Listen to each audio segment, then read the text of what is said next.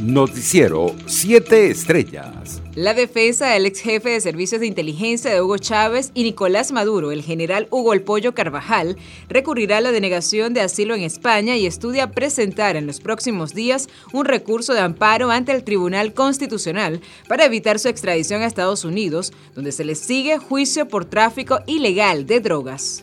La abogada del ex militar Dolores Agüelles indicó al portal Infobaes que acudieron a la sala contenciosa administrativo de la Audiencia Nacional Española para recurrir esa denegación, toda vez que no comparte que el gobierno norteamericano garantice la seguridad de su representado. Agüelles reconoció que Hugo El Pollo Carvajal podría ser extraditado a Estados Unidos en cualquier momento. Ante la ausencia de observadores de la Unión Europea en las elecciones por la gobernación de Barinas, el próximo 9 de enero de 2022, activistas de derechos humanos, movimientos estudiantiles y representantes gremiales anunciaron la creación del Centro de Observación Electoral de la Sociedad Civil, COEX. El coordinador de la Fundación de Derechos de los Llanos, Fundeuyan, Roland García, aseguró que más de 100 voluntarios se encargarán de documentar lo que ocurra en el marco de la repetición de los comicios regionales en Barinas, sobre todo delitos y vulneraciones al ejercicio del sufragio. Amnistía Internacional exigió la liberación inmediata e incondicional de Javier Tarazona, defensor de los derechos humanos y director de la ONG Funda Redes. Su salud se le ha deteriorado debido a la falta de atención médica especializada que se le ha negado, señaló en su cuenta en Twitter la directora de Amnistía Internacional para las Américas, Erika Guevara Rosas.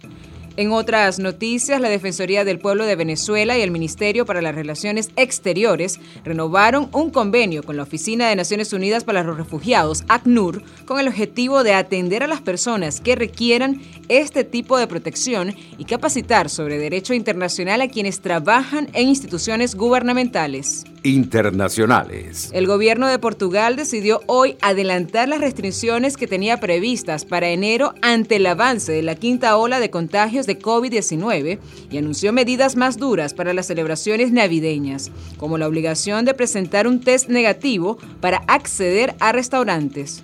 Estamos entrando en un periodo particularmente difícil, donde la gente tiende a juntarse, explicó este martes el primer ministro Antonio Costa, en rueda de prensa donde presentó las medidas que marcarán las fiestas navideñas de los portugueses.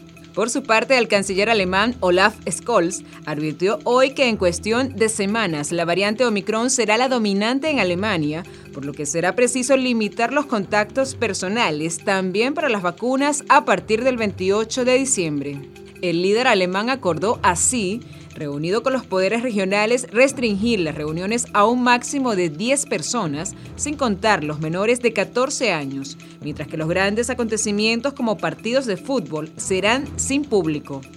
Entre tanto, el expresidente norteamericano Donald Trump señaló este martes que el asalto al Capitolio del 6 de enero de 2020 por parte de sus seguidores fue una protesta completamente desarmada, en rechazo a lo que calificaron de elecciones amañadas que dieron ganador a Joe Biden. En un comunicado, el exmandatario anunció una rueda de prensa en Mars al Lago, al sur de Florida, en Estados Unidos, para el próximo 6 de enero, cuando se cumple un año del intento por parte de sus seguidores de sabotear en la sede legislativa en Washington el proceso de certificación del actual presidente estadounidense Joe Biden. Economía.